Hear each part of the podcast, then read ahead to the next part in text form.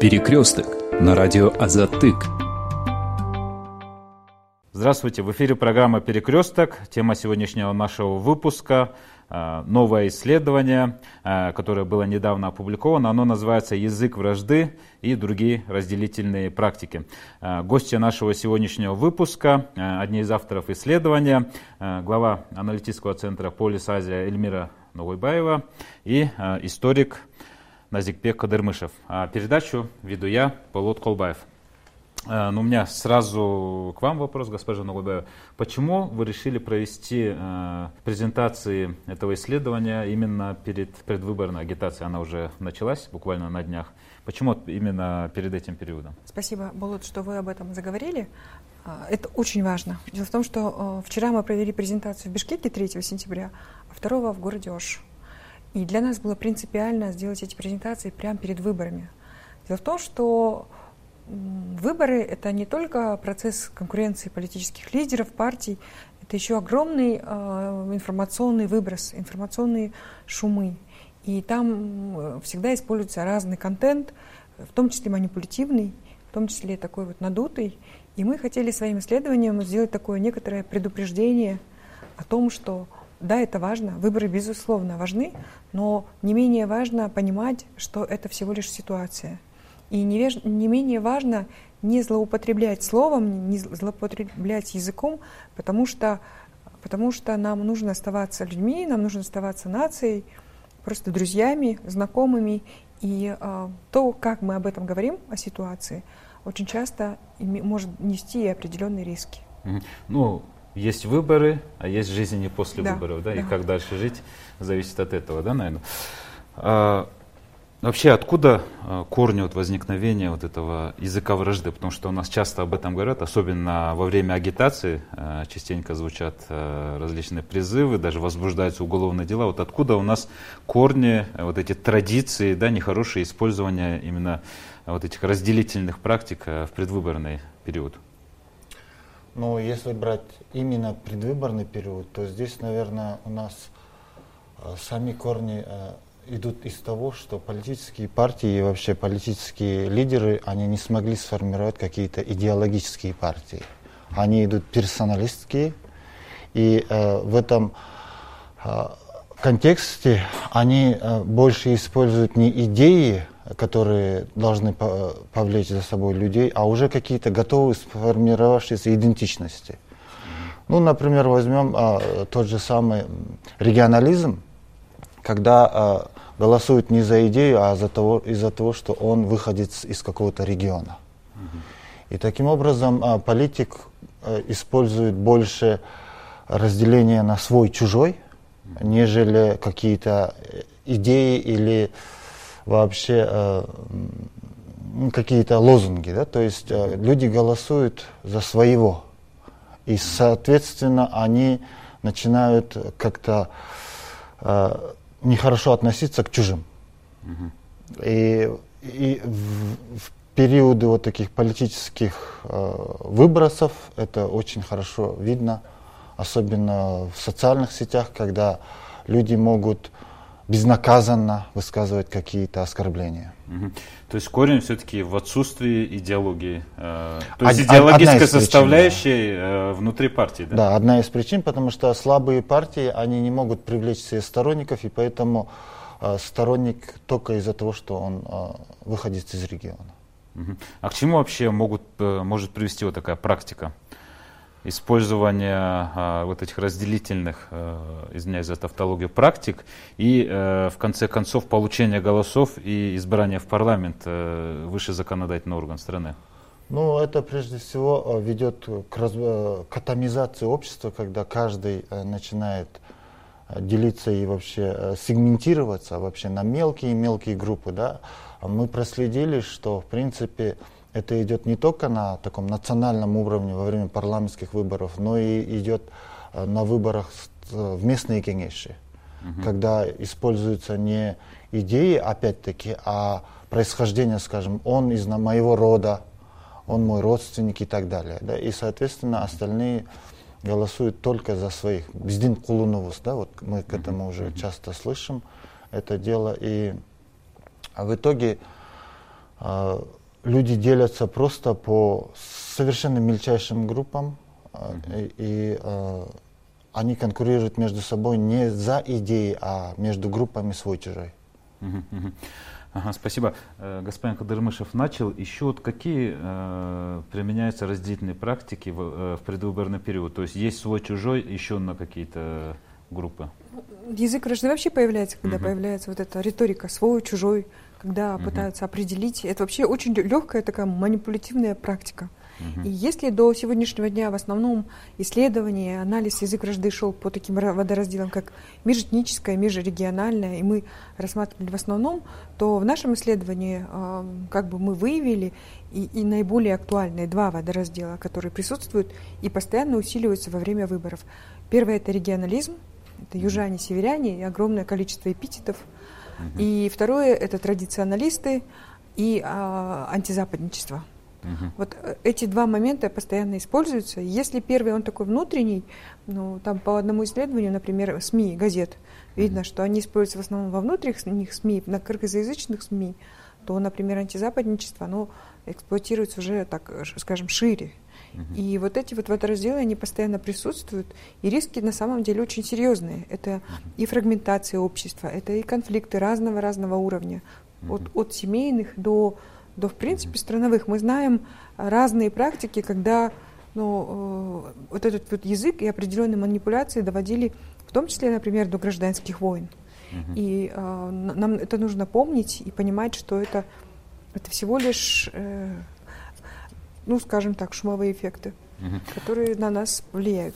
Да, проблема не новая, э, ну, если брать вот отрезок независимости нашей, да, э, с начала 90-х, вот с годами а, языка вражды становится меньше, больше или все остается на так же?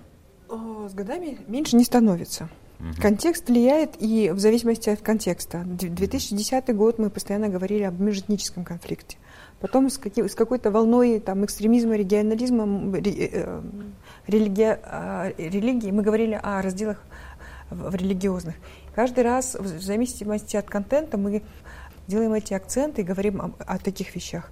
Но mm-hmm. на сегодняшний день мы говорили о, вот, о других моментах, и они, конечно, усиливаются. Усиливаются во время выборов, усиливаются во время президентских выборов, парламентских выборов. И антизападничество, например, очень сильно усилилось после вхождения в ЕАЭС. То есть mm-hmm. вот такая риторика анти и так далее. Она ведь проникает не только в наш общий язык, в язык политиков, медийщиков и прочее. Mm-hmm. Она, например, заходит в такие э, важные составные нашей жизни, как законы.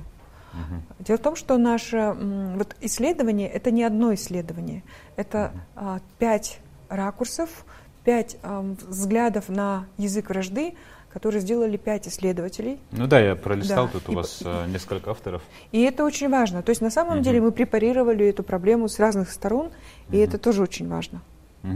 А кто играет э, самую большую роль в распространении вот, э, языка вражды? Потому что я здесь Э, прочитал, там и политики, и СМИ, еще есть какие... Э, вот как раз об этом писал Назик, распространитель. очень хорошо описал, как, угу, например, угу. ну, не, не сколько сам язык вражды, а как а, на определенные водоразделы влияют угу. разные сегменты. Угу. Ну, можете ну, продолжить, да. Ну, не только в моем исследовании, но и в исследованиях других э, участников этого проекта мы заметили, что вот этот водораздел, который э, особенно региональный, он уже, как вы сказали, вот увеличивается или уменьшается, он mm-hmm. действительно увеличивается, потому что он уже входит постепенно а, в кинематограф, а, mm-hmm. в какие-то шутки КВНщиков mm-hmm. или шутки Кудулов, Акынов даже, да, и так далее, да. И м, зачастую вот эти шутки, они играют роль э, того, что э, смеются над произношением, например, говорами mm-hmm. и так далее. Да? То есть получается такое действие, когда, э, в принципе, многообразие высмеивается. Это очень такая э, практика 19-20 века, когда национальные государства формировались, и тогда все считали, что нужен один язык только, да, там, скажем, одна идеология, одна партия или еще что-то mm-hmm. такое. То есть э, все, всем казалось, что вот это одни стандарты, они помогут нам сделать более сильными, более сплоченными и так далее. Но в принципе 20 век показал, что это не так. И сейчас э, идеи вот этого мультикультурализма, многообразия, идей, культур, каких-то э, субкультур, оно гораздо важнее для того же самого прогресса или для, для того же самого мира и согласия в обществе. То есть подавление или там однообразие это как такая казарма, в которой в принципе все серо и однообразно, это и оно ведет к стагнации, угу. что мы в принципе видели по Советскому Союзу, да, когда в принципе, один раз выстрелило, когда нужно было э, соединиться, и, и очень хорошо это играло, особенно в военной сфере. Угу. Но все остальные сферы, э, такие как культура, э, экономическое развитие или там производство каких-то идей или товаров, оно также было зависимо от того же Запада. Угу. И несмотря на то, что многие политики провозглашают себя какими-то там социалистами или еще каким-то альтернативным течением, никто по сути не смог э, создать какие-то альтернативные идеи тому же капитализму, рыночной экономике и так далее. И mm-hmm. поэтому э, политические партии э, предлагают, собственно, такие однообразные программы. И из-за того, что эти программы однообразны, чтобы как-то отличить политиков, опять приходится говорить о том, что с какого он региона свой, чужой и так далее. И вновь избиратель голосует только потому, что он выходит из их региона. То есть нет mm-hmm. у нас конкуренции идей. Mm-hmm. Потому что идея сейчас одна, это э, создание рабочих мест. То есть э, лозунги, в принципе, одинаковые у всех. Угу. А если вернуться вот к развлекательному контенту, о котором вы говорили в начале ответа, э, наверное, все-таки они как-то ненамеренно пропагандируют это, они вот это разделение. Да, да, они пропагандируют, в принципе, ненамеренно, и иногда очень даже смешно, да, угу. но а, они же подчеркивают именно вот этот раздел, который используется политиками. Угу. То есть, смотрите, если здесь, э, вот, например, вы сам политик, угу. и вам нужно как-то заручиться поддержкой от одного из двух человек, 50% нашего избирателя, да? Угу. Очень легко говорить, например, э, сделать раздел север-юг и сказать, вот я с севера, и по крайней мере там хотя бы 10-15% голосов вы получите только потому, что вы с севера. Угу. Или, например, э, сделать такой раздел, например, мужчина и женщина. То есть они, в принципе, уже сформировались.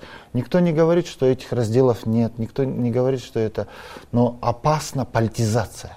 Угу. Опасна политизация. Если вы помните, как сколько лет было э, вот это рабочие и, скажем, господа, буржуазия там или не знаю классы, э, классы. Угу. А приходит Маркс и говорит, вот пролетариат, вот буржуазия. Он просто назвал их, дал им название и сказал, оказывается, вы классовые враги. И они начали с друг другом воевать. Да? И это на протяжении ста лет, в принципе, э, очень вот эта идея была распространена. Если говорить об опасностях, то, например, э, в Таджикистане была такая шутка перед гражданской войной. Ленинабад правит, Куляп охраняет, Бадахшан танцует.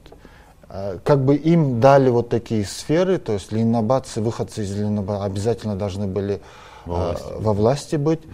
Кулябцы это была вот милиция, военные. И э, бадахшанцы, так как они были исмаилиты, их не допускали в высшие зоны власти, а им дали культуру. В итоге гражданской войны кто выигрывает? Куляб, потому что они были выходцы из вот этих военных, Силовики. и когда нужна угу. была сила, Куляб выигрывает. То есть да. безобидная вроде шутка, да. а на самом деле у нее был очень такой страшный Подтекст, да? Да, страшный подтекст. И, в принципе, уже пошло распределение ролей, представляете, именно по выходцам угу. из региона, да, как угу. бы. Э, сейчас, в принципе, Куляп, по-моему, и правит, и, и, и танцует. И, да, ну это уже другая тема, да. А как распознать вот эти интонации? Они как распознать язык вражды? Ну, ну, во-первых, это те слова, которые используются, те эпитеты, метафоры, интонации, которые э, говорят люди. Мне кажется, даже сегодня первый день агитации, мы это видим, уже какие-то такие интонации, распределение на э, свои, мы. И как только начинается э, как бы сравнение, или когда начинают хвастаться, или, или люб, любые такие практики, и они действительно безобид, не, безобид, не безобидные и в культуре в том числе. На самом деле, а, вот Гульзат Байлиева, которая занималась культурологическим анализом, она антрополог, сейчас в Германии находится, она просмотрела огромный пласт фильмов, кудулов, всех-всех-всех, и тоже очень четко показывает, как вот, вот эта вот ирония, да, люди берут это из нашей повседневной жизни, но она же эм, это же очень четко показывает нашу, как мы друг к другу относимся. Например, э, есть подтверждение таким показателям. Ну, например, стало реже межрегиональных браков например. Uh-huh. Да, мы вот об этом говорили. Или а, мы говорили в Ваше тоже о том, что ну, на самом деле а, южан наделяют какими-то характеристиками, очень часто демоническими. Или, например, там, северян, или ашан.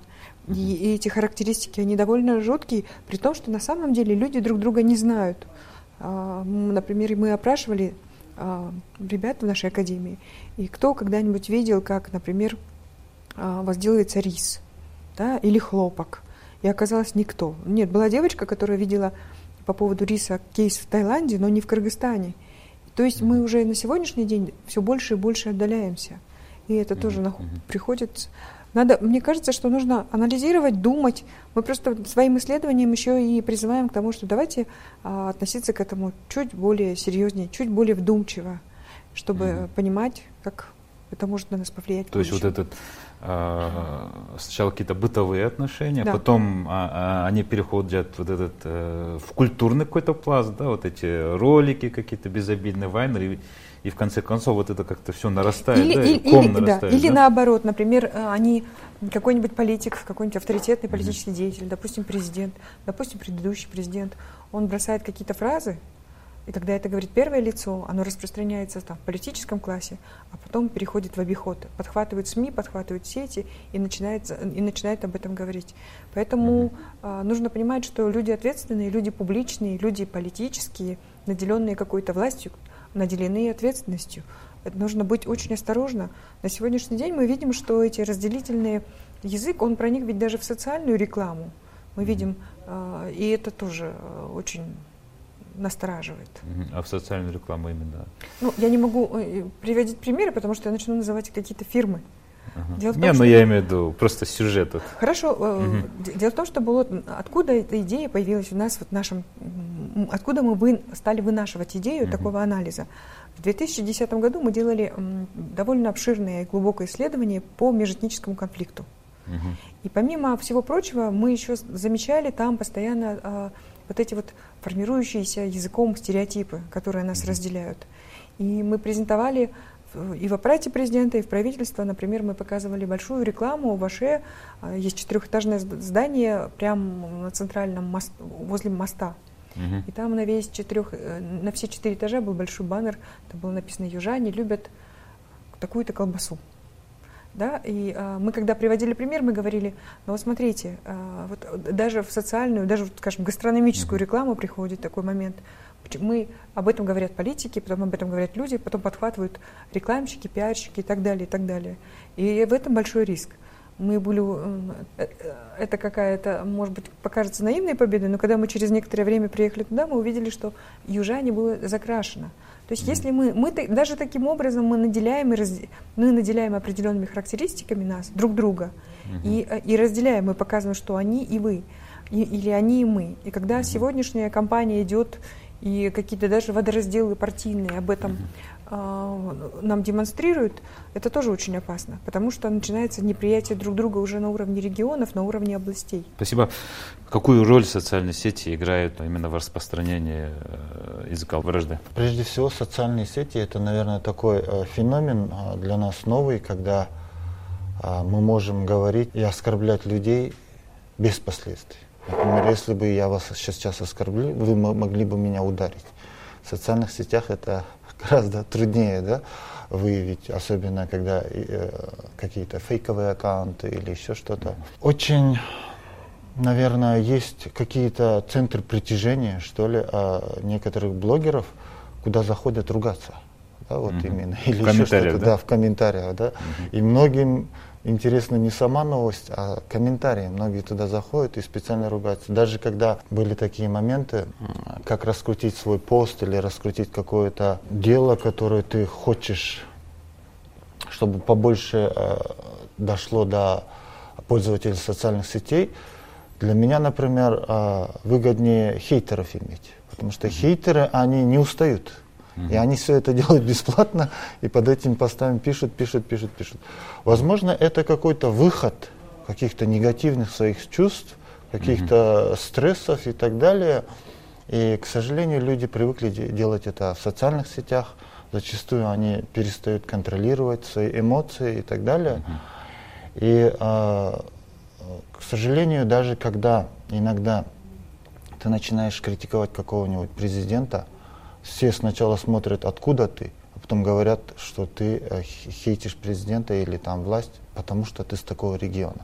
И mm-hmm. вот это очень опасно, потому что, в принципе, э, люди перестают замечать, что ты до этого критиковал предыдущих президентов, несмотря на то, что они там, скажем, твои mm-hmm. выходцы из того или иного региона.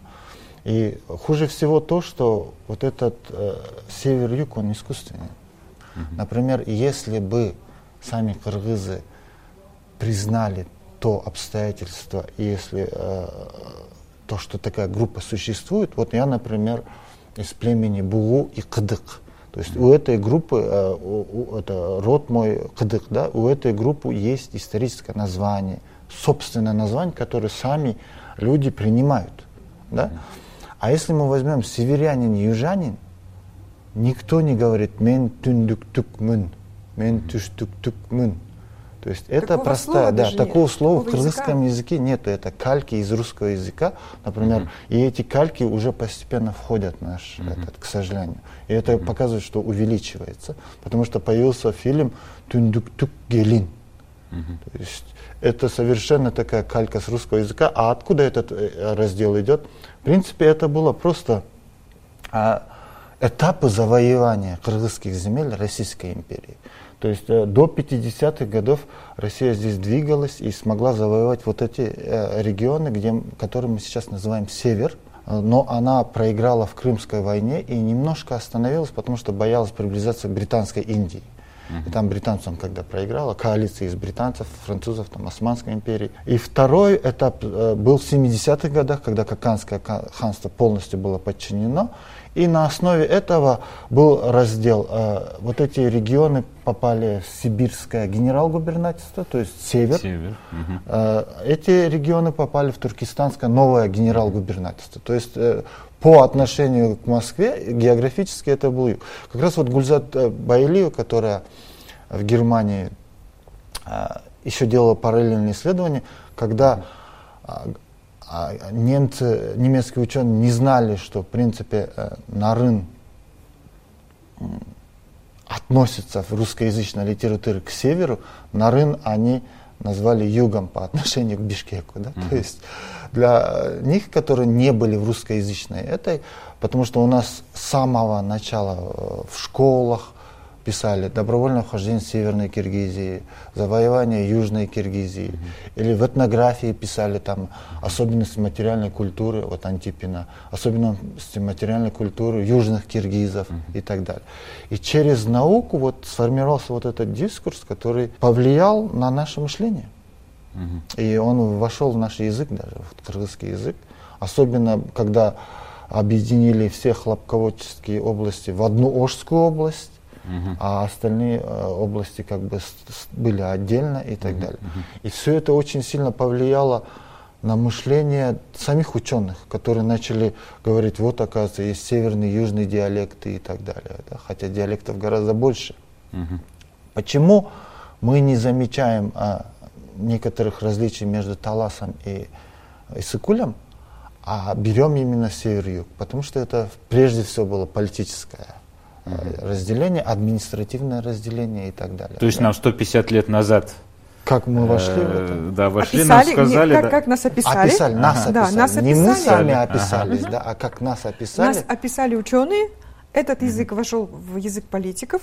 Мгм. Из политического он вошел в культурный, в обиходный и прочее. Да. Это, э- это очень важный И момент. поэтому мы как бы вот эпиграфом сюда взяли э, слова Джорджа Оруэлла. Наихудшее, что вы можете сделать со словами, подчиниться им. Да? То есть Да, это да, то же да. самое, если бы нам сто раз сказали дурак, и мы поняли, и мы сказали бы, а, оказывается, я дурак. И так Да, далее. и 150 лет назад нам сто раз сказали, Вот существует вот Северный Кыргызстан, существует Южный, и мы Да. в это поверили, Да. и даже как-то э, популяризируем это сейчас именно на таком э, культурном каком-то уже Да, уровне. теперь наверное, мы да. сами распространители Мгм. этих идей стали, да, Мгм. как бы. И, к сожалению, вот эти, чем плохие стереотипы? Стереотипы нам дают какие-то врожденные особенности. Мгм. Врожденные особенности, и мы начинаем говорить, а, оказывается, вот э, выходцы из того региона близки, скажем, э, к, к этим профессиям, к этим этим. Оказывается, у них такой менталитет, мы начинаем говорить, думаем, Мы наделяем. наделяем их. Причем иногда э, такое зеркальное становится. Не говорят, а оказывается мы такие, говорят, вот они говорят, что мы такие. Вы говорите, что мы такие и так далее. Да? То есть, хотя, например, я этого никогда не говорил. Да? А, знаете, э, вот, э, например, очень много шуток по произношению, как я уже сказал, но это тоже э, часть вот этого национального государства 20 века, когда вот это моно, единообразие и так далее. Как получилось так, что на самом деле нету э, кыргызского языка такого чистого? Многие споры идут, кто чище. Вот недавний спор с одной известной певицей тоже таза кыргызским, да, вот кто именно чище и так далее. И э, вот э, это становится объектом шуток, когда какой-то говор местных жителей не соответствует литературному языку. Но литературный язык, как он сформировался? Та же самая Российская империя пришла отсюда, и многие э, сформировавшиеся советской интеллигенции, из-за того, что там было много русско-туземных школ и так далее, они входят э, в первые министерства, э, там, скажем, культура, образование и так далее, и они формируют вот этот официальный э, Культур- литературный язык на основе исукульского и нарынского говоров.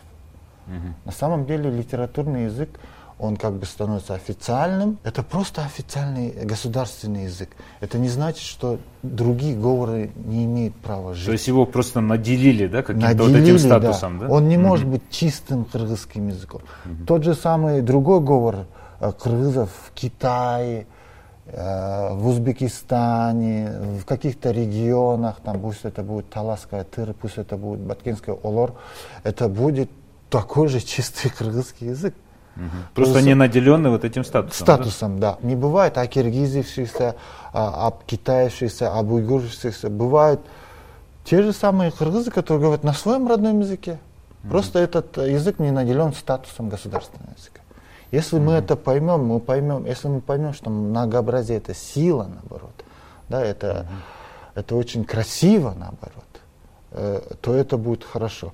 Я приведу такой пример. э, я занимаюсь орхон-енисейской письменностью, Мгм. и она была специально создана для всех тюркских народов. И, в принципе, там а, гласные опускали. Например, там вместо «алар» писали «л» и «р». То есть каждый человек может, хочешь «алар» читай, хочешь «олор» читай, и никто над этим не смеялся. Э, Ты нап- напишешь «к» и «н», например, мягкими «к» и «н», кыргыз придет, прочитает «күн», татар придет, прочитает «күн». И наоборот, это многообразие подчеркивало, сила многообразия подчеркивалась. Да? А сейчас э, вот это обсмеяние, м, такое, вот мы более чище и так далее, наоборот, ведет не к единению, оказывается. Вот видите, монополии не ведут к единению, монополии ведут к разъединению, оказывается. И мы должны понять, что многообразие – это наша сила. Да, спасибо вам. Э, Натолкнули меня на очень э, на раздумья. Я обязательно прочитаю ваши исследования. Э, Нашим зрителям и слушателям я напомню, что в эфире была программа «Перекресток». Сегодня с нашими гостями в студии мы обсуждали новое исследование э, под названием «Язык вражды и другие разделительные практики». А сегодня э, в гостях в нашей студии были одни из авторов исследования, руководитель аналитического центра «Полюс Азия» Эльмира Ногойбаева и историк Назикбек Кадырмышев. Передачу вел я, Полот Колбаев. Спасибо за внимание. Перекресток на радио Азатык.